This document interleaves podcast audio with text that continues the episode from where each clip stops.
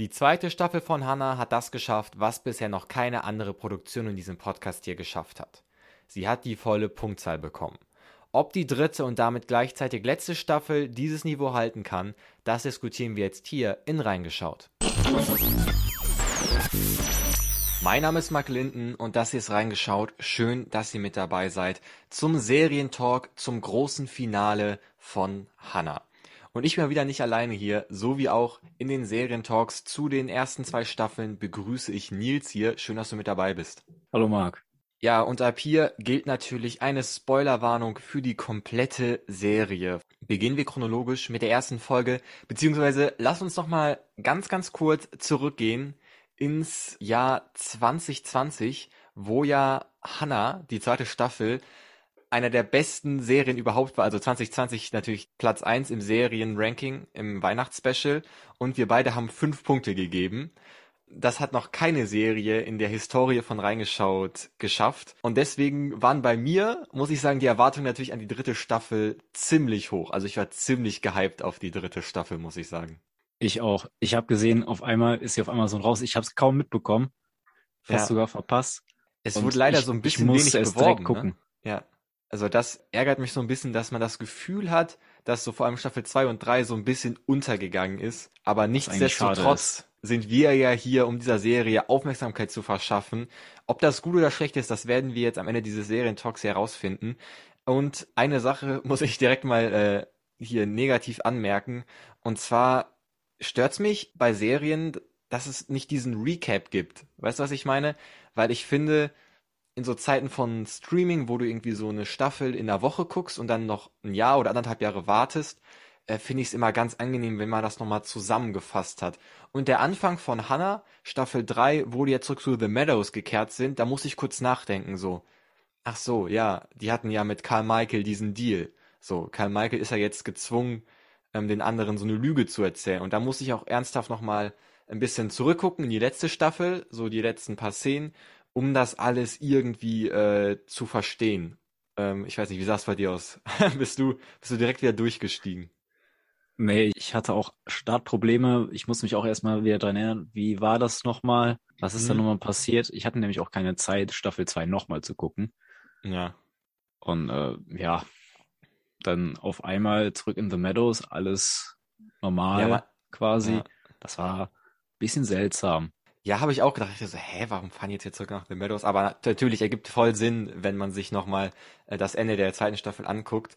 Und was man aber der Serie zugute halten muss, dass wir jede Staffel von den drei ein ganz neues Setting irgendwie aufmacht, eine ganz neue Handlung, aber ohne, dass es irgendwie zusammenhangslos wirkt. Weißt du, was ich meine? Man hat das, finde ich, auch zusammen. bildlich. Das ist eine Geschichte, die ja, zusammen bleibt, aber sehr aber stark unterschiedlich. Verschiedene Schauplätzen. Ja, total. Ich finde, diese Schließung von The Meadows symbolisiert das so ziemlich ähm, ja, bildstark, dass man sieht, okay, das Kapitel Ausbildung in The Meadows ist hiermit beendet. Und ich muss sagen, so die ersten zwei Folgen haben mir auch extrem gut gefallen, weil man nochmal auf ja, diese jugendlichen Mädchen eingegangen ist, die ja da förmlich ihre Jugend konstruiert haben bekommen, könnte man ja sagen.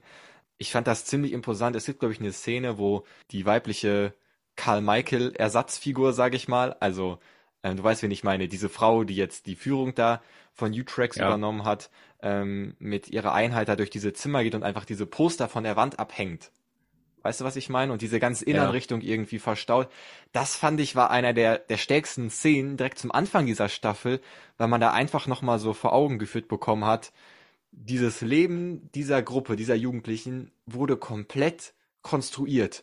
Und dieser Abschnitt wird jetzt gelöscht förmlich, wenn sie einen Schritt weitergehen, wenn sie ihre Aufträge bekommen, wenn sie in die reale Welt treten.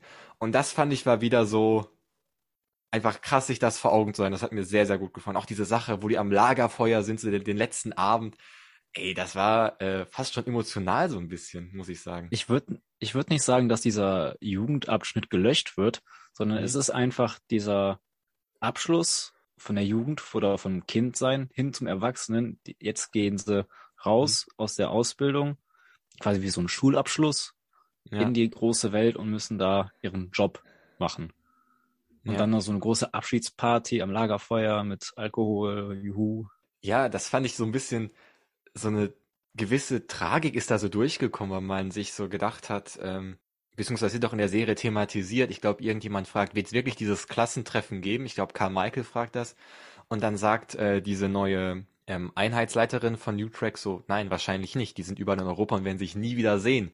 Aber das hat so eine, ja, so eine, also ganz berührend fand ich irgendwie zu gucken, so, guck mal, die sehen sich zum letzten Mal und das sind ja eigentlich die einzig wahrhaftigen Personen, die sich verstehen, weißt du, weil kein anderer von die außen sich überhaupt kennen.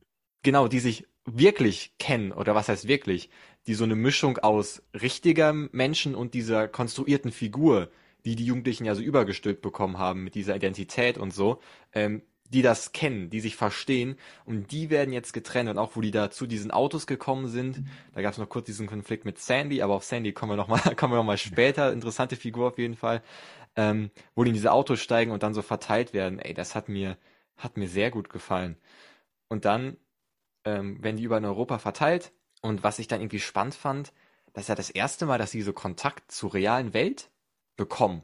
Weißt du, was ich meine? Naja, ein Partner ist ja schon vorher da in, Ja, außer, in außer dritte, Hannah, wo sie waren. jetzt. Ja, oh, ja, ja, stimmt.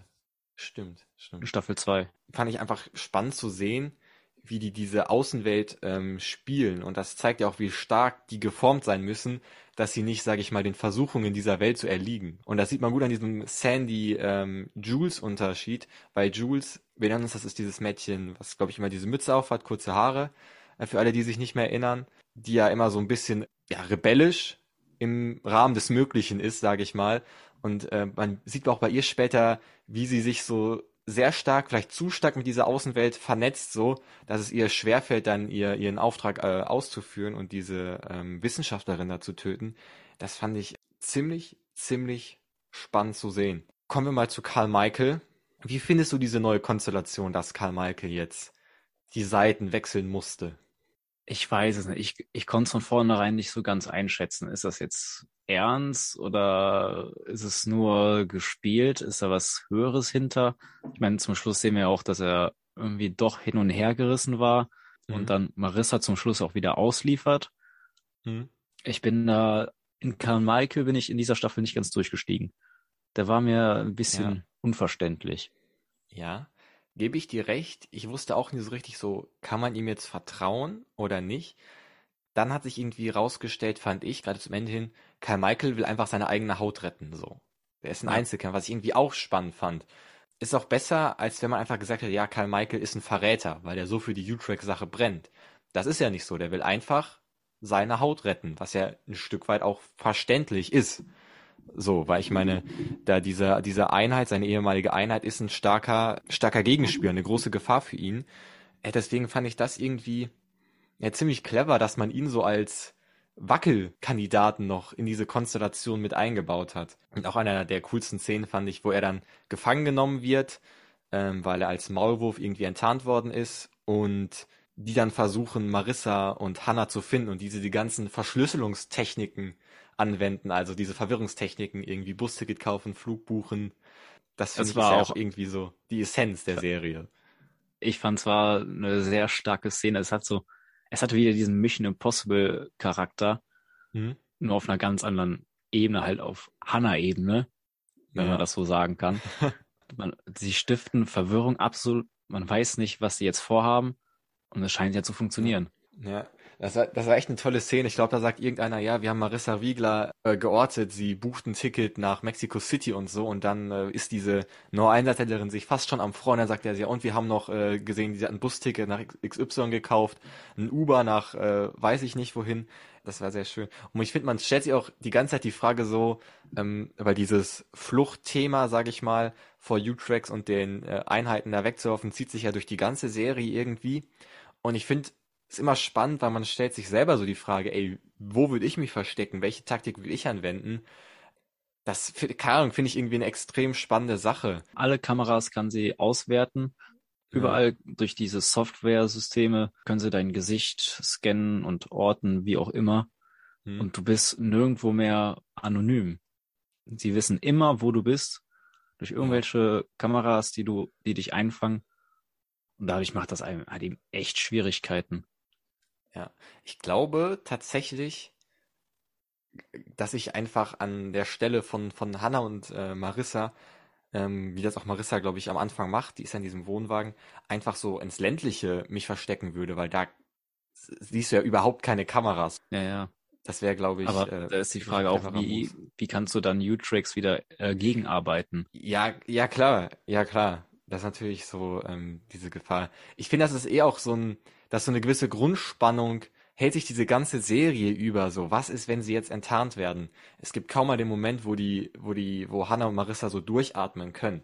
Und es gibt ja der Serie natürlich ein, ein, eine irre Dynamik die ganze Zeit mit. Also ähm, vor allem, weil sie auch immer neu planen müssen.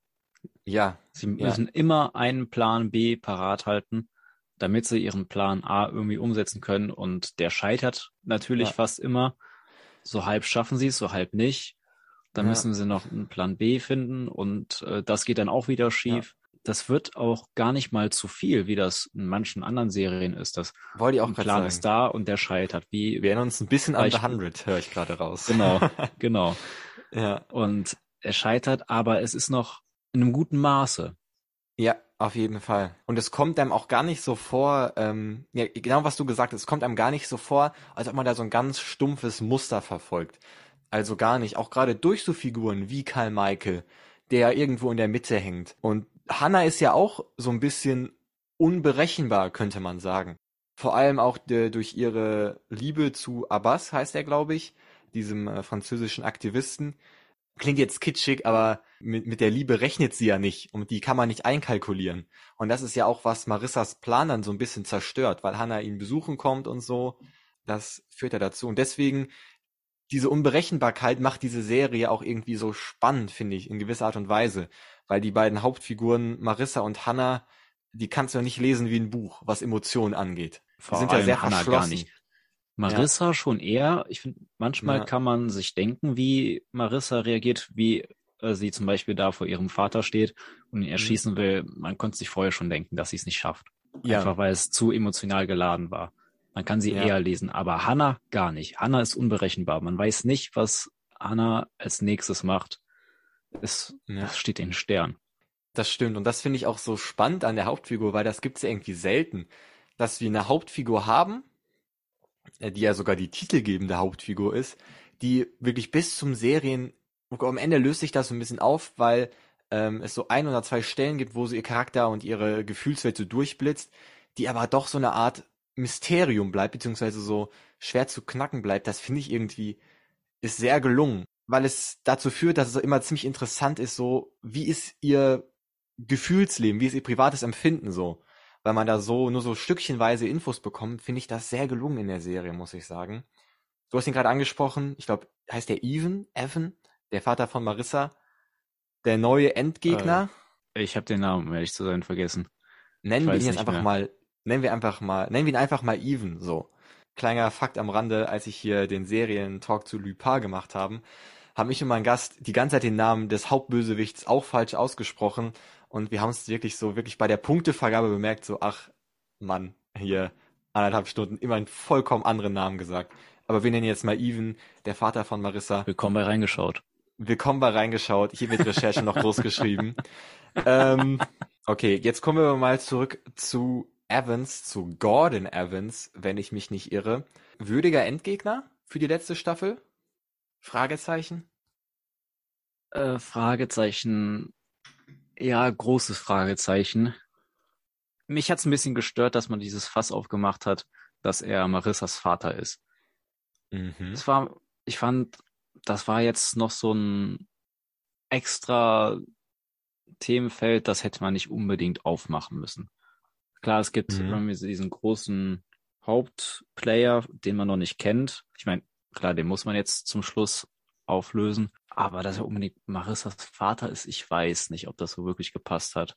Natürlich für die mhm. äh, Dramatik im Finale auf jeden Fall, das war, das war ja, super. Ja. Aber im Großen und Ganzen, es hat, es hat ein bisschen aus dieser Dynamik rausgenommen, fand ich. Ich kann einen Punkt verstehen. Ich habe mir das am Anfang auch gedacht, muss das jetzt wirklich der Vater von Marissa sein? Muss das jetzt noch so eine ganz enge Verstrickung auf einmal zwischen dem Endgegner und ja, einer der Hauptfiguren geben? Aber am Ende des Tages fand ich das eigentlich einen ziemlich guten Move, weil es so ein bisschen die Background-Story von Marissa erklärt hat. Weil irgendwie hätt, muss man sich dieser Geschichte ja auch annehmen, weil man fragt sich ja, wie ist Marissa da reingeraten? Wa warum ist ihr Charakter, und gerade in der ersten Staffel hat sie ja so ein sehr, ja, hat sie ja sehr, sehr stark verwerfliche Dinge gemacht. Wir erinnern uns, ne? Sie war ja da bei Utrex, glaube ich, einer der Leiterinnen. Auf jeden Fall war es, äh, oder eine Verantwortliche zumindest. Der Charakter hat sich geändert, aber wie ist sie dahin gekommen? Und das erfährt man jetzt ein bisschen äh, durch ihren Vater. Es gibt ja auch diese Rückblenden, die auch jetzt nicht näher erläutert werden. Also sie setzt sich nicht hin und sagt, Hannah, okay, Hannah, das, das, das ist passiert, deswegen habe ich so gehandelt, sondern man kriegt als Zuschauer so kleine Stückchen wieder serviert. So ein bisschen wie das, wie ich das gerade bei Hannas Charakter meinte, bei, bei Hannas Gefühlsfeld meinte. Man kriegt das so stückchenweise mit. So schemenhaft kann man erkennen, darum ist Marissa so, wie sie in Staffel 1 ist. So ist sie so geworden. Und deswegen fand ich das schon ziemlich spannend, muss ich sagen. Und man hat das, glaube ich, einfach gebraucht, um Karl Michael, der in Staffel 2 als Hauptgegner aufgetreten ist, eine neue Rolle zuzuweisen. Deswegen war es, glaube ich, einfach notwendig, so einen, einen Chef-Endgegner, sage ich mal, auf den Plan zu rufen. Aber sein Charakter war auch dann ziemlich eindimensional. Er war halt einfach, er ist von Grund auf böse, er ist der Grundbösewicht. Ja. Muss man vielleicht einfach auch machen, damit man bei so ein, zwei Figuren, wo man dieses Schwarz-Weiß-Denken nicht so anwenden kann, sprich Marissa und Carmichael, bei einer Person brauchst du das einfach, um einen Gegner zu haben. Deswegen fand ich's, fand ich's ziemlich okay. Aber Was ich fand ihn äh, so, wie er war, so wie er dargestellt wurde, als dieser grundsätzlich Böse, war ganz gut. Er scheint so einen gewissen, so eine gewisse grundsätzliche psychische Störung zu haben. Ja. Dass ja. er total abgedreht ist, dass er nur noch hier, da, das ist böse, das kann böse sein, das wird noch böse, dass er total ja. in dieser äh, Welt gefangen ist mit äh, ja. Verbrechen und großen Attentaten, die von Geheimdiensten. Äh, unterbunden werden sollen. Und das bringt ihn oder hat ihn da in diesen Wahnsinn abdriften lassen. Das fand ich trotzdem echt gut dargestellt. Ähm, was ich mir auch gedacht habe, wir hören ja auch ganz kurz, beziehungsweise wir hören sie am Telefon, sehen sie äh, auf dem Bildschirm, Marissas Schwester, glaube ich, kann das sein? Ja, es war Marissas ähm, Schwester. Und da hatte ich so ganz kurz den Wunsch, also das war, als ich das Finale noch nicht gesehen habe, die letzte Folge, irgendwie hätte ich auch Lust auf irgendeinen Spin-off aus dieser, aus dieser Serienwelt von Hannah. So, aber nur so fünf Folgen oder fünf Folgen als Miniserie Marissa Wiegald, Spin-off oder auch Wiegald. voll gerne, heißt nicht Marissa Wiegald? Wiegler. Wiegler, Wiegler. Äh, fünf Wiegald Folgen war Marissa, Wiegald Boning. Wiegald Boning ähm, ähm, oder so fünf Folgen ein The Meadows Spin-off, so, also so Sandy Jules, okay, ist nicht mehr möglich nach dem Finale, logischerweise. Oder äh, wie die anderen Trainees damit umgehen, so, das ist ja ein Haufen von jungen Mädchen, die da auf Mission geschickt worden sind. Irgendwie ist für mich die Welt noch zu, zu spannend, so. Ist, ist meine Meinung, nur als ich die Serie ich äh, so in der Mitte am gucken war. Ich finde, äh, Marissa, Marissas Hintergrundstory auch ist abgeschlossen. Also nach der, nach dem Finale, wo sie mhm. ihren Vater tötet, ja. ist die Geschichte für sie auch abgeschlossen. Sie stirbt. Da, ich finde, da braucht man auch nicht mehr viel Hintergrundinformationen zu, ja. weil, ja. ja. Ich meine, hätte man das also Finale glaub, das anders gestaltet, hätte man das anders gestaltet. Was man aber vielleicht machen könnte, ist, äh, wie man überhaupt zu dieser Idee kam, zu den Anfängen, mhm. wo dann auch noch Hannas Vater dabei ist. Ja. Ja, so das wäre ganz interessant. Ja. Genau. Ja, du hast gerade gesagt, ja, es ist nicht so spannend von einer Figur, die schon in der Serie gestorben ist und wo man in der Serie schon sehr viel von deren Leben gesehen hat, noch irgendwie eine Serie dumm zu machen. Äh, ich sag mal so, äh, ich freue mich auf das äh, große Berlin-Spin-Off von Haus des Geldes, was kommen wird, was nämlich genau das macht. Ja, finde ich immer so, man darf, man muss aufpassen, dass man die Figur in der Hauptserie nicht irgendwie dann zu sehr entmystifiziert und äh, da vielleicht auch ein bisschen was kaputt macht. Aber irgendwie, ach, ich kann ich finde auch äh, Marissas Charakter, diese Entwicklung, die wir von Staffel 1 bis Staffel 3 haben, einfach extrem spannend zu sehen. Jetzt hat man nochmal den Kontrast zu ihrem Vater gehabt. Und vielleicht äh, zu Staffel 1, beziehungsweise wo sie da bei Utrex gestartet ist, waren die beiden sich vielleicht ähnlich. Die haben ja auch, glaube ich, zusammen gearbeitet eine kurze Zeit lang. Und wie sich Marissa durch die Zeit mit Hannah, durch diese ja, Mutterrolle, die sie ja fast einnimmt, entwickelt hat, Nicht das fast. fand ich noch mal Mutterrolle ganz, ein. ja, am Ende sieht man das nochmal so rührend. Ich finde das einfach eine so gelungene Charakterentwicklung, die man innerhalb dieser Serie bei Marissa hatte. Also das ist wirklich heftig. Am Anfang hat man sie förmlich gehasst als Zuschauer und dann ist es, ohne dass es irgendwie zu berechnend gewirkt hat oder dass man gesagt hat, okay, da ist jetzt ein irre Bruch in dem Charakter drinne, weil man das so schreiben wollte. Und am, am Ende der Serie, wir kommen später noch zum Finale, ist man ja fast schon traurig, dass sie stirbt. Also ich war total traurig, dass, dass sie gestorben ist. Das kann ich jetzt schon mal vorwegnehmen. Und das ist Es einfach. es war aber äh, immerhin ein gelungen. schöner Heldentod. Sehe ich anders, aber kommen wir später Manche- zu. Na, ich finde, man, manche Figuren brauchen so einen gewissen Heldentod. Es kann nicht immer ein Happy End geben. Wir sprechen da, wir sprechen da äh, später drüber. Kommen wir jetzt mal zu einem Charakter, den wir neu dazu bekommen haben in dieser Staffel. Und zwar Abbas, den französischen ähm, Aktivisten. Und da gibt's ja so eine Love Story, die sich entwickelt, was ich okay fand, weil sie weniger kitschig war, als ich gedacht hätte. Also am Anfang habe ich gedacht, okay, jetzt trifft sie da ihren Lover und äh, es ist so hier wir beide gegen den Rest der Welt. Aber so war es ja dann gar nicht so richtig. Nein, war es nicht. Es hat äh, nochmal Hannah viel dazugegeben zu ihrer Entwicklung. Also Hm? Hannah entwickelt sich ja von Staffel 1, von Folge 1 bis zur letzten Folge durchgehend immer. Das ist, Ja. das macht die Serie unwahrscheinlich gut, wie sehr sich Hannah verändert.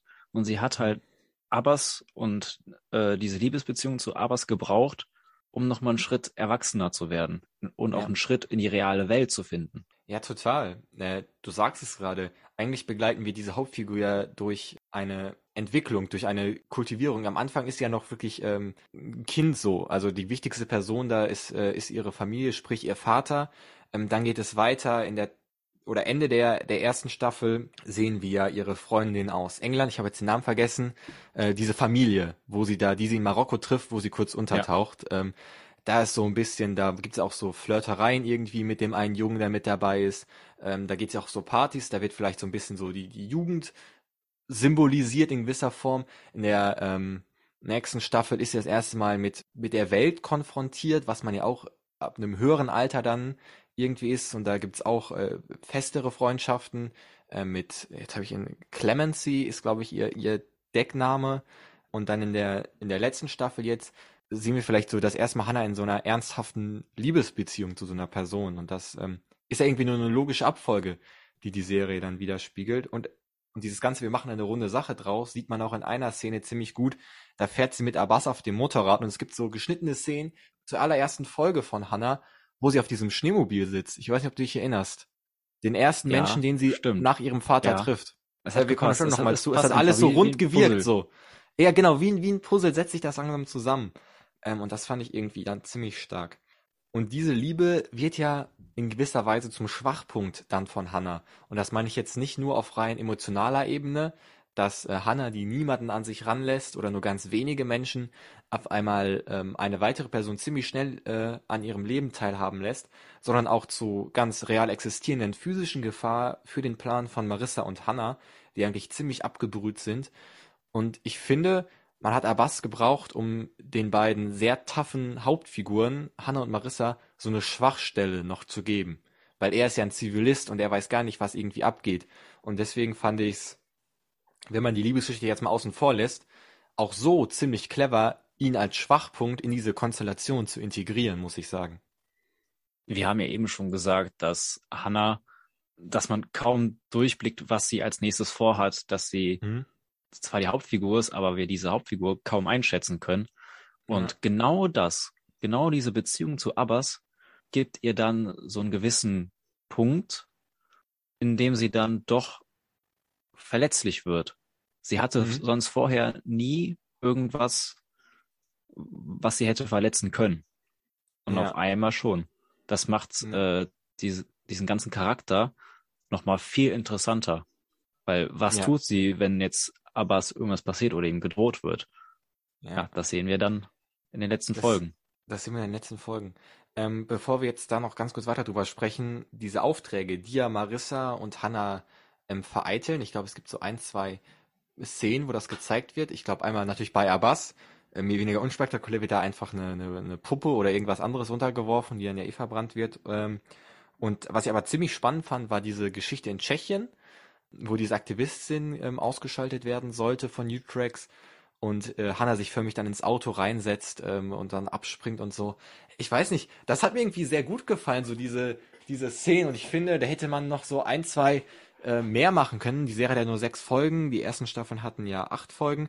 Wenn man noch irgendwie eine Folge mehr drauf gesetzt hätte und einfach so ein bisschen mehr diese ähm, diese Vereitelung dieser ähm, äh, ja, geplanten Morde, was sie ja sind, ähm, gezeigt hätte, hätte hätte ich mir gerne angeguckt, muss ich sagen.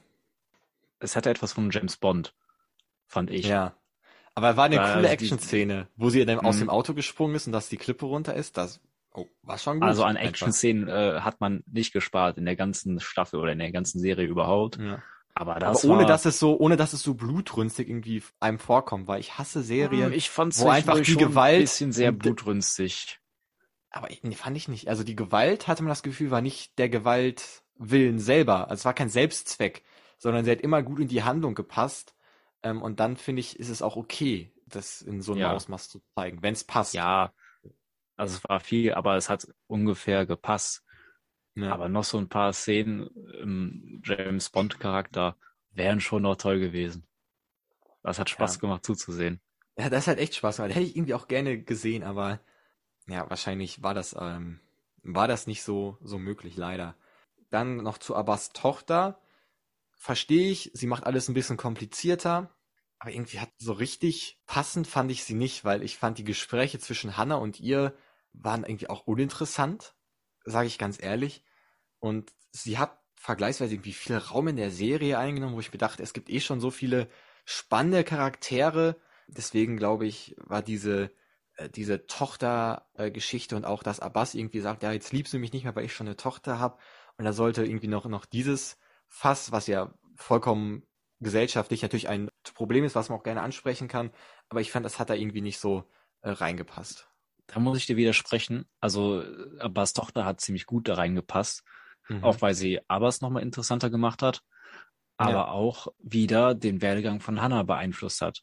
Ich habe da Mhm. etwas Schönes äh, auf Amazon gelesen, äh, Mhm. da an dem Bei äh, X-Ray heißt das, glaube ich. Genau, beim X-Ray, da ploppen Ja. manchmal so Texte auf in der letzten Staffel. Ja. ja. Und da sagte die Schauspielerin von Marissa, meine ich, dass man in der, in diesen ganzen drei Staffeln so ein gewisses Familienbild hat. In Staffel 1 steht der Vater im Fokus. Mhm. Also Hannas Vater, der sie großgezogen hat, der sie ausgebildet hat.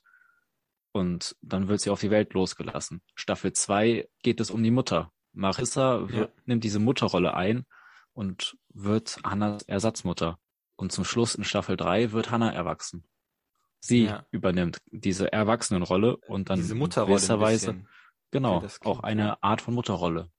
Okay, ja, sehe ich auf jeden Fall diesen Punkt. Also, was ich sagen will, ich finde das auch nicht schlecht in dem Sinne, aber ich finde es verschwendete Zeit für diese kurzen sechs Folgen, die wir haben. Und hätten wir, wie gesagt, einfach acht Folgen, hätten noch ein bisschen, dann wäre das auch vollkommen okay, dass man dieser Tochter vergleichsweise so viel Bildschirmzeit, sage ich mal, schenkt. Dann wäre das alles irgendwie so ein bisschen perfekter, sage ich mal. Kommen wir jetzt mal zu U-Tracks und dieser Mission an sich erstmal. Ähm, wie gesagt, ich fand, das ist ziemlich clever hervorgegangen aus der zweiten Staffel. Hat man sehr gut ähm, ja, eine Handlung gefunden, ein Problem gefunden, äh, worauf man die dritte Staffel aufbauen konnte. Und ich fand auch diesen, sie waren in diesem U-Tracks Hauptquartier da in Wien, wo übrigens, finde ich, sehr, sehr viele Szenen gespielt haben. Das hat mich am Ende so ein bisschen genervt, wenn man sich mal die Staffeln 1 und 2 angeguckt hat, wo ja die Schauplätze an sich schon irgendwie äh, schön waren, äh, weil die auch in Europa waren, was ich ja eh immer cool finde. Ich meine, erste Staffel hatten wir Marokko, okay, nicht Europa, aber du weißt, was ich meine, diese eindrucksvolle Wüstenlandschaft in Marokko. Wir hatten Berlin, wir hatten dann ähm, England, wo die Freundin von Hannah gewohnt hat. Zweite Staffel hatten wir Barcelona und ähm, The Meadows da im britischen. Ähm, und jetzt hatten wir irgendwie ganz viele, ganz, ganz, ganz viele Szenen in diesem Hauptquartier in Wien. Also gerade die letzten Folgen haben wir nur da gespielt. Klar, ich kann es verstehen. Ähm, wahrscheinlich auch pandemiebedingt kann man jetzt nicht äh, mit einer ganzen Crew durch Europa reisen, um äh, Landschaftsaufnahmen zu machen. Aber äh, fand ich ein bisschen schade, muss ich sagen. Ich denke, man, man wollte für diese große Handlung, die ja jetzt zum, zum Ende kommt, noch nicht viel weiter mehr aus, ausweiten. Okay. Also Ja. man wollte sich wirklich auf, de, auf den Schluss konzentrieren und nicht Hm? noch zehn andere Schauplätze zeigen. Okay. Was man da vielleicht hätte dann machen können, wenn indem Hannah andere Anschläge vereitelt hätte, Ja. Da man hätte das mit, man dann mit noch Tschechien gemacht eine hat, andere- das war ja auch genau. schön. da Ja. hätte man noch in andere Orte ja. reisen können, nach, keine Ahnung, Italien ja. oder so. Bonn. Ja. Genau, Bonn. Stell, mal- und stell dir mal vor, man wird einfach, ähm, ich glaube, in Deutschland hat die Serie auch mal gespielt. Ich glaube, Berlin war da, war da zu Gast. Stell dir mal vor, einfach Ja. so eine, man würde richtige Metropolen abnehmen und dann einfach hier so eine richtig, richtig uninteressante Stadt irgendwie zeigen. Action Irgendwie in der so- Linie 66. Endlich mal Ja. keine lange auf, auf, dem, auf dem Hinweg. Ja, irgendwie so, irgendwie so eine, so, so, ja, so ein, irgendwie so Willig Mühldorf oder so, sowas richtig unspektakuläres auf den ersten Blick, so. Oder heute spielt die Serie in, in Detmold oder so. Naja. Ähm, Das war der erste Witz über die 66 wieder seit seit, seit langem. zig Podcasts. Aber was ich, wo ich eigentlich darauf hinaus wollte, dieses, äh, dieser Deep Learning Algorithmus da, der ähm, förmlich aufgrund von Spuren, die man so als äh, Nutzer und Nutzerin im Netz ähm, hinterlässt, ähm, ja, sortieren soll, wer eine potenzielle Gefahr darstellt. Und das fand ich irgendwie war eine ganz spannende, auch aus einer ethischen Perspektive spannende Fragestellung, so dieses, äh, inwieweit kann man etwas vorhersagen, Verbrechen vorhersagen, ähm, und inwieweit darf man ethisch dann schon jemanden verurteilen für etwas, was er algorithmisch, äh, statistisch wahrscheinlich macht. Das ist irgendwie so ein ganz, ganz spannendes Thema, finde ich, was da so gestriffen wurde an der Seite so. Ich fand das richtig gruselig. Einfach weil das von der Realität ja gar nicht mal so weit weg ist. Das Internet, also man weiß alles über uns. Wir sind Ja, nicht anonym, man, man Ja. weiß alles. man, man kann es herausfinden, ja. Genau. Ja. Und wenn dann äh, so große Einrichtungen so einen Algorithmus entwickeln, wenn Ja. jetzt so einen Algorithmus haben, wo sie dann die ganzen Daten auswerten, können ja auch wirklich eigene Profile erstellen. Und dann, je nachdem, wie man das charakterisieren möchte, kann man dann auch äh, auf irgendwelche sonderbaren Ergebnisse kommen. Ja. Das ist gar nicht mal so Ähm, abwegig. Genau, es ist gar, es klingt total gruselig, genau wie du es beschrieben hast, es klingt total gruselig, aber wenn man genauer drüber nachdenkt, es ist gar nicht so eine starke Science Fiction. Es gibt, ähm, ich habe nur den Anfang leider geguckt und habe es auch im Radio ein bisschen dazu gehört, äh, eine, eine Doku vom WDR, ich glaube Made to Measure heißt sie, wo so ein Künstlerkollektiv nur die Google-Daten, also die Google-Fragen, die du bei Google eintippst irgendwie, ne, äh, wann kommt eine neue Folge reingeschaut, bla bla bla, wo liegt Berlin und so, die du eingibst, ähm, haben die sich den Datensatz geholt und haben dann förmlich ein Theaterstück über diesen Nutzer gemacht. Hat so, man hat so versucht, das Leben ja so nachzuvollziehen. Und dann hat man nachher diese Frau, von der die Daten kamen, hat man nachher in dieses Theaterstück eingeladen und der förmlich ihr Leben als Theaterstück nur aufgrund dieser Suchanfragen äh, dargestellt. Ähm, und das, ja, ist einfach, ich sage es einfach mal neutral, einfach krass zu sehen, so wie sowas abgeht. Ähm, das fand ich, ist auch so das, was wir auch in den, in der zweiten Staffel von Hannah hatten, wo wir The Meadows hatten, wo man sich gedacht hat, es ist irgendwie auch krass, wie Sandy jetzt ähm, trauert um eine Schwester, die sie nie hatte. Aber trotzdem denkt man sich so, irgendwie wirkt es gar nicht so total an den Haaren herbeigezogen.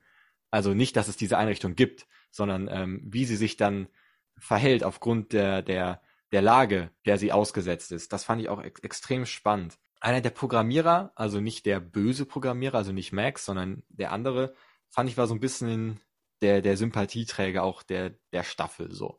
Weil er so, der immer in diesem Restaurant gegessen hat ähm, und er wollte eigentlich keinem was Bösem so, aber ist dann in so einen Strudel reingeraten, was irgendwie auch so beängstigend, sag ich mal, zu sehen ist. Man, man hat so richtig Mitleid mit ihm, so, weil er gerät in so eine, in so was Schlimmes rein, so und seine Frau auch. Und das, war auch einer der düstersten Szenen, wo Sandy dann seine, seine Frau äh, getötet hat. So, ähm, Er konnte das ist für halt nichts Punkt und überhaupt. ja, er konnte Ja. für nichts, hat einfach normal sein Leben gelebt und auf einmal ist er in den größten Machenschaften der CIA verwickelt. Ja, Das ist schon krass. Ja, ja. Und Sandys Mord war wohl das krasseste in der ganzen Staffel, würde ich behaupten. in der ganzen Serie fand ich, war das so, wow, da musste man schon, muss man schon schlucken, als man das gesehen hat. Kommen wir mal zu Sandy. Ich find's immer noch eine extrem gelungene Figur in dieser Serie. Allein schon, wie sie immer auftritt, so sie sieht ja so sehr auf den ersten Blick sehr nett und unschuldig aus. Ähm, sie spielt auch im Orchester und so. Man denkt halt nicht von ihr, dass sie halt so eine, so eine kaltblütige Killerin ist, beziehungsweise dass sie dazu geformt worden ist. Und ich finde, ihr Charakter ist, ist so spannend, den man natürlich auch irgendwie braucht, um zu zeigen, so, so sieht eine Person aus, wie Utrecht sich das vorgestellt hat. Weißt du, was ich meine?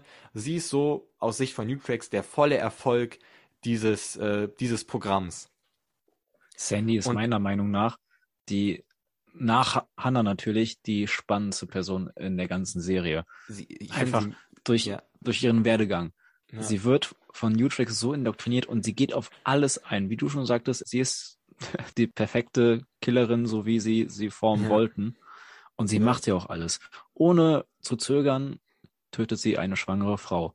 Im ersten Moment interessiert es sie ja gar nicht. Auch in Staffel 2 haben wir schon gesehen, dass sie ja kaltblütig ist und gar nicht nachdenkt. Einfach wie sie trainiert wurde. Mhm. Eins plus eins und zwei, also wird das gemacht. Mhm. Aber dann dieser Mord an der schwangeren Frau, damit hadert sie. Ich finde, das macht ja. sie dann auch nochmal sehr spannend, ja. weil sie dann doch noch ein Gewissen hat. Weil sie trotzdem ja. dann noch äh, auf einmal merkt sie, Moment, was geht hier eigentlich mit ab? Was ist hier, was ist los? Ich finde, sie driftet auch so langsam in so einen Konflikt mit sich selber ab, der sie über alles äh, beschattet. Ja. Dieser Konflikt ist alles in ihr und endet dann halt eben damit, dass sie erschossen wird, dass sie stirbt. Ja. Ich glaube, sie darf diesen Konflikt aber nicht austragen. Ich glaube auch ein Grund, warum sie auch wirklich bis zu ihrem bitteren Ende ähm, auf der Utrecht-Seite voll und ganz steht, beziehungsweise nicht voll und ganz, aber auf der Utrecht-Seite steht, ist, sie muss sich an dieses Konstrukt von Utrecht halten, weil wenn sie das nicht tut, sie? dann kann sie nicht mit der moralischen Schuld leben, diese schwangere Frau umgebracht zu haben.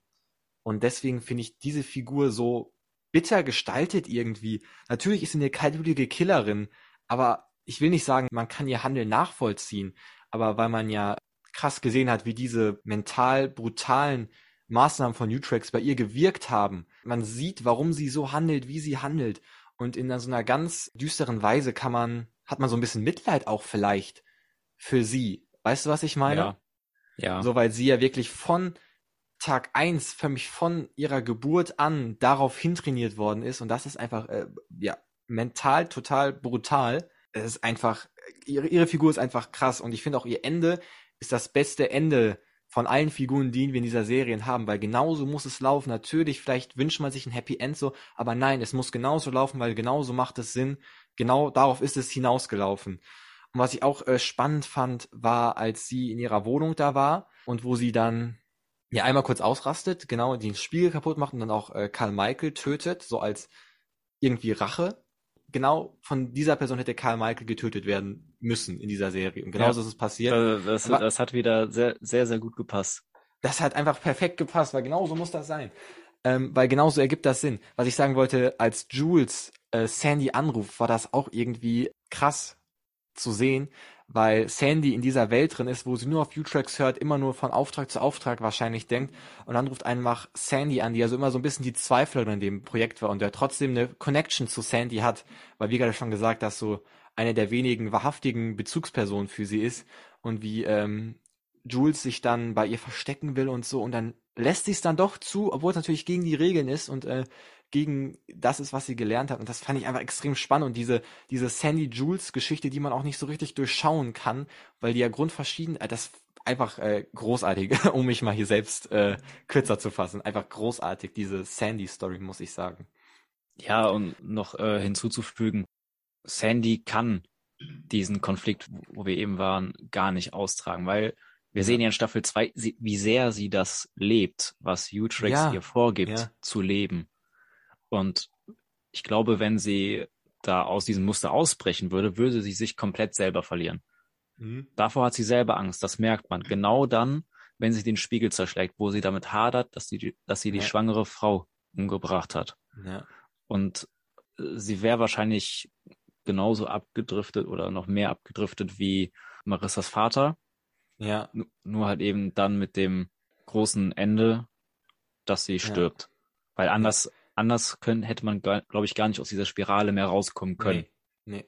Ich finde auch, also diese Figur einfach krass und ich finde auch diese Aura, die diese Figur immer ausstrahlt. Also, ähm, ich kann mich erinnern, wo sie an so einem Klavier, glaube ich, saß oder wie sie in dieses Restaurant kommt, wo der Programmierer immer zu Mittag gegessen hat am gleichen Tisch.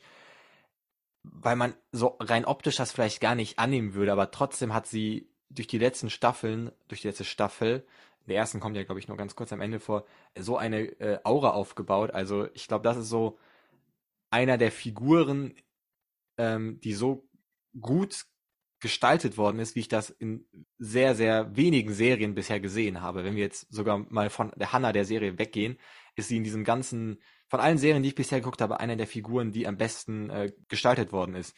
Das kann ich auf jeden Fall mal sagen. Bevor wir zum Finale kommen, kommen wir nochmal auf die äh, drei Punkte zurück, und zwar Kulisse, Soundtrack, Schauspiel. Ähm, kann ich nicht viel zu sagen. Soundtrack wieder on point bei dieser Serie. Ja. Ähm, also ich habe auch schon bei den letzten Staffeln gesagt, ich liebe in dieser Serie diesen Soundtrack. Ich habe so viele Lieder auch von diesem Soundtrack, die ich privat dann gehört habe oder mir die Künstler näher ähm, angehört habe, angeschaut habe. War auch bei der, bei der dritten Staffel so. Ähm, Kulisse, ja, hatte ich gerade ein bisschen bemängelt. Ich hätte gern ein bisschen mehr gesehen. Aber was ich irgendwie toll finde, auch bei dieser Staffel, diese Ästhetik des authentisch Hässlichen irgendwie. Also wie Mar dieser, ja, das klingt jetzt lustig, aber ich meine es gar ja. nicht lustig. Dieser Wohnwagen von Marissa und auch das, das Innenleben dieses Wohnwagens, auch in diesem komisch grünlichen Licht, weißt du, von diesen komischen Lampen, die du irgendwann mal äh, Mitte der 90er wahrscheinlich abgenommen hast, äh, weil die umweltschädlich sind wie sonst was, würde ich mal von ausgehen.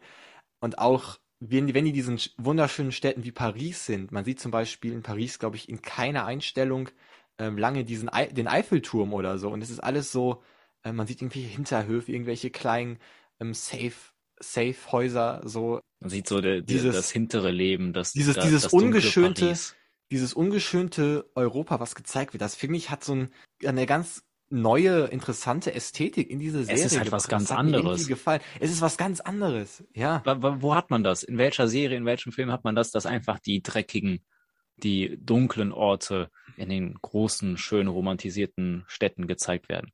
Ja. Es wird immer, also immer schön gestaltet ja. und alles. Ja. Und dann gibt es doch diese dunklen Ecken überall. Und da, genau da spielt Hannah. Ja. Und das haben die so schön das, dann gezeigt. Das macht das auch so greifbar irgendwie. Das macht die Serie genau. so greifbar, weil es halt nicht auch nur irgendwelche Models sind, die da vor der Kamera sind, wo wir jetzt äh, hier letzte Woche drüber gesprochen haben zu The Witcher, ähm, wo du natürlich mit, mit Gerald und, und Jennifer und so und ähm, all diesen Leuten, das sind natürlich, dieses ist ja kein 0815 Aussehen so. Äh, es ist ja nicht authentisch so. Das soll jetzt, ich will jetzt gar nicht The Witcher angreifen, ist eine ganz andere, ganz andere Seite vom Buch, so, aber nur um mal so ein bisschen so einen Vergleich zu haben, um dieses ja authentische an Hannah noch im hervorzuheben und auch die Tatsache, dass es in Europa ist, was ja für Leute wie uns, die in Europa äh, leben, nochmal die ganze Sache ja, ein Stück weit näher bringt, fand ich wieder sehr, sehr gut, muss ich sagen. Man muss auch dazu sagen, dass endlich eine Serie, die in der realen Welt spielt, hm. mal nicht in Amerika spielt, sondern ja, in Europa. Ist, ähm, es wird Europa ist, gezeigt. Das fand, ja. das finde ich immer wieder schön. Und auch, dass so verschiedene andere Gegenden der Welt gezeigt werden. werden. Ja. Genau. Und dann auch so. Dann auch, man konzentriert sich nicht nur auf die großen Hotspots. Nicht nur äh, London, Berlin, Paris, so. Genau. Ja sondern geht auch mal wirklich so, alles ja. Mögliche. Man, man sieht alles. Nach, nach Tschechien rein. Ich glaube, der Wald am Anfang war so in Polen lokalisiert und so. Ähm, ja, warum Polen. nicht? Also ich finde ja. das eigentlich ziemlich gut. Und wo du jetzt Komm. sagst, Wald am Anfang, ich finde, ich mache mal die Überleitung zum Schluss.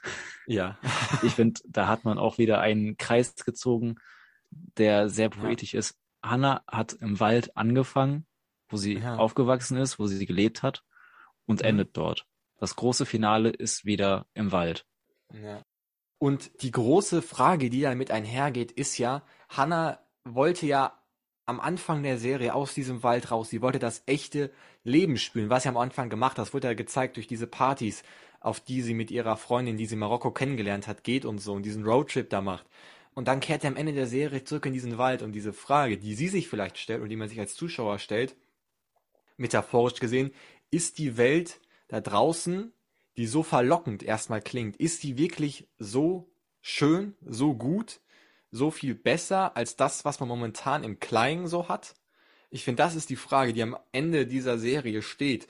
Und die hat man bildlich so stark aufgeführt mit dieser Rückkehr in den Wald, wo man auch gemerkt hat, irgendwie, hier ist Hannah so wieder in ihrem Element. Das Sie sieht hat man ja auch, manchmal wie äh, so ein da den Fremdkörper gewirkt in den Städten. Ja, Genau. ja, Als sie den Hund beruhigt, man, man merkt, sie weiß genau, wie man sich im Wald oder in der Natur verhalten muss, wie man sich bewegen Ja. und muss und alles. Und wo du sagtest, sie wollte raus aus dem Wald am Anfang. Mhm. Jetzt zum Schluss will sie zurück in den Wald. ja. Sie muss natürlich, Es aber es wirkt so, es wirkt, als würde sie nach Hause kommen irgendwie. Genau. Und das fand ich auch, ja, einfach krass gestaltet. Und es gibt noch so eine Szene, wo die Tochter von Abbas nicht aus dem Wald raus darf und nicht auf die Lichtung darf, ähm, weil sie ja sonst da von dieser Drohne da entdeckt wird. Sie war, glaube ich, auch kaum draußen. Da war auf jeden Fall auch so ein X an so einem Baum. Das war natürlich auch stark angelehnt an diese erste Staffel von Hannah, wo Hannah ja das Gleiche von ihrem Vater gesagt bekommen hat. Weiß ich nicht, ob man das da so ein bisschen zu offensichtlich, diese Referenz machen wollte. Ähm, aber fand ich dann auch irgendwie ganz, ganz nett. Kommen wir mal zum großen Finale. Angefangen mit einem Plot-Twist. Ja, was heißt Plot-Twist? Beziehungsweise Hannah ähm, wurde ja erpresst, ähm, Abbas wurde gesichtet auf diesem Bauernhof und dann wurde ihr aufgetragen, hol Marissa zu uns und Abbas passiert nichts. Dann ist sie auf diesem Friedhof da in Wien und trifft Marissa und sagt, es ist vorbei und das, die Szene geht auch ziemlich lange und denkt sich, okay, sie stellt jetzt äh, hier Abbas über Marissa. Fragwürdig, warum sie das macht, aber vielleicht ist das gerade so bei ihr ähm, in, in ihrer Gefühlswelt so. Und dann ähm, sieht man, glaube ich, in der letzten Szene dieser Folge, wie hier auf ihren Händen irgendwie Max is still alive steht. Und ich dachte mir, ja, das ist die Serie so. Weißt du, was Ja. ich meine? Man wurde Es- so es in die Irre geführt und dann auf einmal ja. so, okay, okay. Ich Ey, dachte gut. wirklich jetzt, hä, das, das kann doch nicht sein, dass Hannah sich jetzt echt hat unterkriegen lassen. Äh, Das Ja. gibt es doch nicht. Als ob, als ob das wirklich möglich ist. Ja, Und, und dann zeigt sie Marissa ihre Hände und du weißt, nicht in dieser Serie. Nicht, nicht hier. in dieser, ja. Das ist, war auch mein, das war mein Lieblingsmoment dieser Staffel. Absoluter Lieblingsmoment dieser Staffel. Ähm, kommen wir zum Finale. Spielt im Wald. Ja, muss ich sagen, fand ich diese Verfolgungsjagd und so und dass Sandy dann dahin gekommen ist, haben wir gerade schon gesagt, hat alles äh, sehr gut gepasst. Ja, Miller als Whistleblowerin fand ich mit dem Programmierer zusammen, fand ich so als, ich sag mal, förmliches Ende der Serie gut. So. Also, Ich- das ist jetzt nichts Überraschendes, es ist solides, solides, verdientes Ende, äh, wie man Miller, zumindest diesen Strang zu Ende geführt hat. So. Ja. Gra Miller heißt sie, wirklich? Ja, Miller. Terry Miller okay. heißt sie. Ich habe den Namen vergessen. Ja. Auch, ähm, da muss man auch sagen, sie ist eigentlich so, also wie so ein Geist in dieser Serie. Sie Mhm. tut immer etwas dazu. Ohne sie würde ja manchmal gar nichts laufen oder es würde viel mehr Tote Ja. geben. Ohne sie Ja. würde vieles gar nicht laufen. Das muss man ja dann auch mal zugutehalten. Oder auch dieser Figur, wie man diese Figur geschrieben hat, auch wieder gut. Einfach dieser Maulwurf oder dieser, dieser eine Punkt, der einem noch ein bisschen was zuspielt, weil Marissa Ja. und Hannah scheinen ja total alleine zu sein auf dieser Welt. Sie sind auf sich gestellt gegen die Regierung, gegen die Ja. CIA. Und da ist noch diese eine Person, ganz unscheinbar, die immer etwas für sie tut.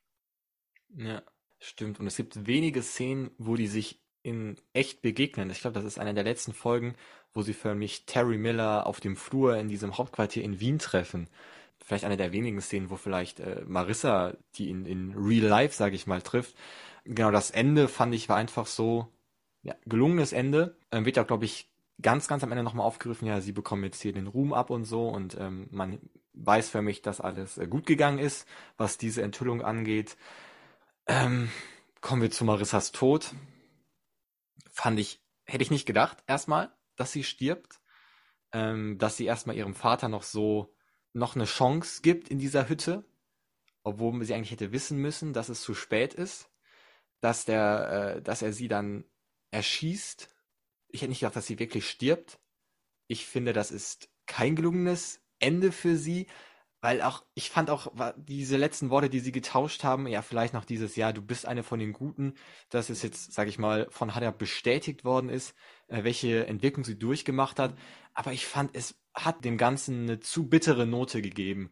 Man hat sich viel zu weit von einem Happy End, sage ich mal, entfernt. Man braucht kein totales Happy End, aber dass Marissa stirbt, irgendwie wünscht man sich ja Hannah, die so viel durchgemacht hat und Marissa, die ja äh, sich so gewandelt hat, irgendwie nicht so ein trauriges Ende und irgendwie hat das für mich, hat das Ende für mich nicht gepasst, muss ich sagen. Also ich fand, das hat man ein bisschen vermurkst, so. Das, das Ende im Wald, äh, fand ich, hat gepasst. Marissas Tod hat auch diesen Kreis, diesen Kreis nochmal geschlossen. Es werden so viele Kreise geschlossen in diesen letzten Folgen. Das ist ja. sehr, sehr schön umgesetzt, finde ich. Und Marissas Tod schließt halt eben da an. Es konnte nicht anders sein, dass Marissa dann jetzt, weil Hannah ist erwachsen geworden. Sie braucht diese, diesen Vater oder diese Mutter nicht mehr. Sie ist jetzt ja, aber, erwachsen und ja. das, fällt weg und halt eben auch wortwörtlich, Marissa ist komplett weg. Dass sie ihrem Vater dann noch bitter, eine Chance gegeben hat, fand ich, das war zu erwarten. Aber und dass sie ihn dann doch noch getötet hat, das hat dem Ganzen auch noch wieder diesen Hannah-Charakter gegeben. Und Marissas Tod ist dann halt der Heldentod, den man braucht. In vielen Sachen. Wo ich dann sage, was dann ein nicht so gut gelungenes Ende war, nämlich dass Hannah dann in die USA aufgebrochen ist und ja, Abbas und seine Tochter zurückgelassen verstanden. hat. Das fand ja. ich, die hätten jetzt doch trotzdem glücklich miteinander ja. leben können. Ja. Aber dann irgendwie wegzugehen. Okay, sie ist der einsame Wolf, Wolfsjagd, wie die Folge heißt. Ja, ganz, ja. ganz nett, ganz nett gelöst, aber ich fand, sie war ja glücklich. Genau das hat ihr ja so diesen ja. Kick gegeben, um normal zu sein und dann geht sie da komplett weg, obwohl sie das gar nicht muss. Das habe ich nicht verstanden.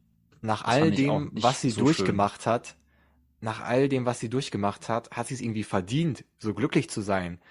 Und genau dieses Glück findet sie ja in der Beziehung mit Abbas. Und ich hätte mir so gewünscht, und eigentlich hätte ich das auch erwartet, dass das Ende der Serie so aussieht, dass sie und Abbas äh, ja einfach ein ganz normales, glückliches Leben führen, aber dass sie sagte, ich möchte hier nochmal komplett auf Null anfangen, weder als Hannah noch als Mia Wolf, fand ich unnötig düsteres Ende, hätte man nicht gebraucht, das fand ich so, hä? Also man saß dann nach drei Staffeln, Hannah auf dem Sofa und hat gedacht, hey, das kann jetzt nicht, das kann nicht euer Ende sein. Und sie hat ja, glaube ich, fast noch geweint. Die Tochter von Abbas hat geweint, Abbas hat geweint. Und ich habe es gar nicht verstanden. So, für wen gab es ein Happy End? Für Marissa nicht, für Hannah nicht, für Abbas nicht, für Sandy nicht, für Jules weiß man gar nicht, was da abgeht. Da, ähm, stimmt, jetzt wo du sagst, das ist mir gar nicht eingefallen. Was oder was mit den anderen, was wird aus Jules, aus ja. allen anderen aus diesem Programm? Und dachte ich mir, und ich habe die Folge, ich dachte so, das, hä? Das kann jetzt nicht sein. Ich habe jetzt nicht hier drei Staffeln lang eine extrem gute Serie gemacht und das Ende jetzt in den letzten 30 Minuten so faul. Und ich fand auch Marissas Tod, fand ich so, das hat auch schon an Düsternis mehr, mehr als gereicht. Deswegen fand ich das Ende insgesamt viel zu traurig und das finde ich so schade für die Serie. Ähm, und auch ganz kurz soll ich noch sagen, am Anfang, die erste Szene äh, der, der Staffel wird irgendwie schon so angeteasert, wird schon so eine Szene gezeigt, wie Abbas und Hannah äh, im Wald flüchten. Fand ich auch viel zu weit vorgegriffen an dieser Stelle. Also es hat schon gespoilert, fast schon. Weil man dann schon wusste, okay, sie kommt mit dem zusammen und sie sind auf der Flucht so. Weißt du, was ich meine? Ist mir nicht aufgefallen. Das war, war die, war für mich der Prolog zur ersten, zur ersten Folge. So, das war so, bevor noch dieser Schriftzug äh, mit dem Intro ins Bild kam. Auf jeden Fall finale, schwächste Folge von Hannah überhaupt fand ich leider. Leider. Weiß ich nicht ich muss ja immer noch bei Marissas Tod widersprechen, aber ja, ja, ist ja okay. alles weitere, da stimme ich schon zu. Ja. Spin-off haben wir gerade schon so ein bisschen besprochen. Gebe ich dir recht. Hannah hat es eigentlich geschafft. Wäre das Finale jetzt gelungen, so ein sehr, eine sehr gute Dynamik, ein sehr gutes Tempo reinzubringen. Und ich bin auch nicht immer der Fan davon, Sachen noch unnötig in die Länge zu ziehen, wie das ja bei, gerade bei Streaming-Serien leider manchmal der Fall ist. Deswegen Spin-off wenn in einem sehr, sehr kleinen Rahmen und wenn man was findet, was sich anbietet. Aber durch das Finale ist es eigentlich unmöglich geworden, ein gutes Spin-off zu machen. Außerdem hat man ja die ganze Story abgehandelt. Also die Story ist vorbei. Ja. Und ja. noch irgendwas an Prequel-Serie, weiß nicht. Ja. Also ich, ich denke mal, das wird, wie du schon sagst, den Rahmen sprengen. Auch wie ich äh, anfangs schon gesagt habe, mit, äh, dass man ja die Vorgeschichte zu Utrex machen könnte. Ja. Aber Hannah ist vorbei. Es hat mit der ersten Staffel angefangen, Ja. beziehungsweise mit dem Film, Ja. der da rausgekommen ist vor keine Ahnung Ja. wie vielen Jahren. Aber der- jetzt ist es vorbei. Ja, aber Hannah, der Film zählt ja nicht, nicht zur Serie, aber ja, ich Nein, finde, man hat da sehr, weißt, gute, was ich ein meine. sehr gutes rundes Ding rausgemacht und man hatte auch, finde ich, so keinen Punkt das wirkliche Gefühl, okay, man macht jetzt nur die Staffel, weil die anderen beiden so erfolgreich waren. Ich mag das, wenn so Serien darauf ausgelegt sind, ähm, ja, wir haben die und die Story und mehr ist nicht, weil du dann schon nicht von Staffel zu Staffel planst, sondern das ganze Ding schon mal so ähm, vor Augen hast. Das finde ich immer ein gutes Zeichen. Ähm, Ja, es weil das dann die Sache einfacher gezogen. macht, da was, äh, was Rundes, Kompaktes rauszumachen. Mit diesen Worten gehen wir zum ernsten Teil dieser Folge über. Ich, außer du hast noch irgendwas anzumerken, dann würden wir Nein. jetzt zu großen Punktevergabe kommen. Euch sei noch gesagt, dass ihr alle Staffeln von Hannah auf Amazon Prime streamen könnt. Wer diesen Podcast noch nicht so oft gehört hat, wir vergeben jetzt Punkte. Fünf ist das Beste und null ist das Schlechteste für die Staffel.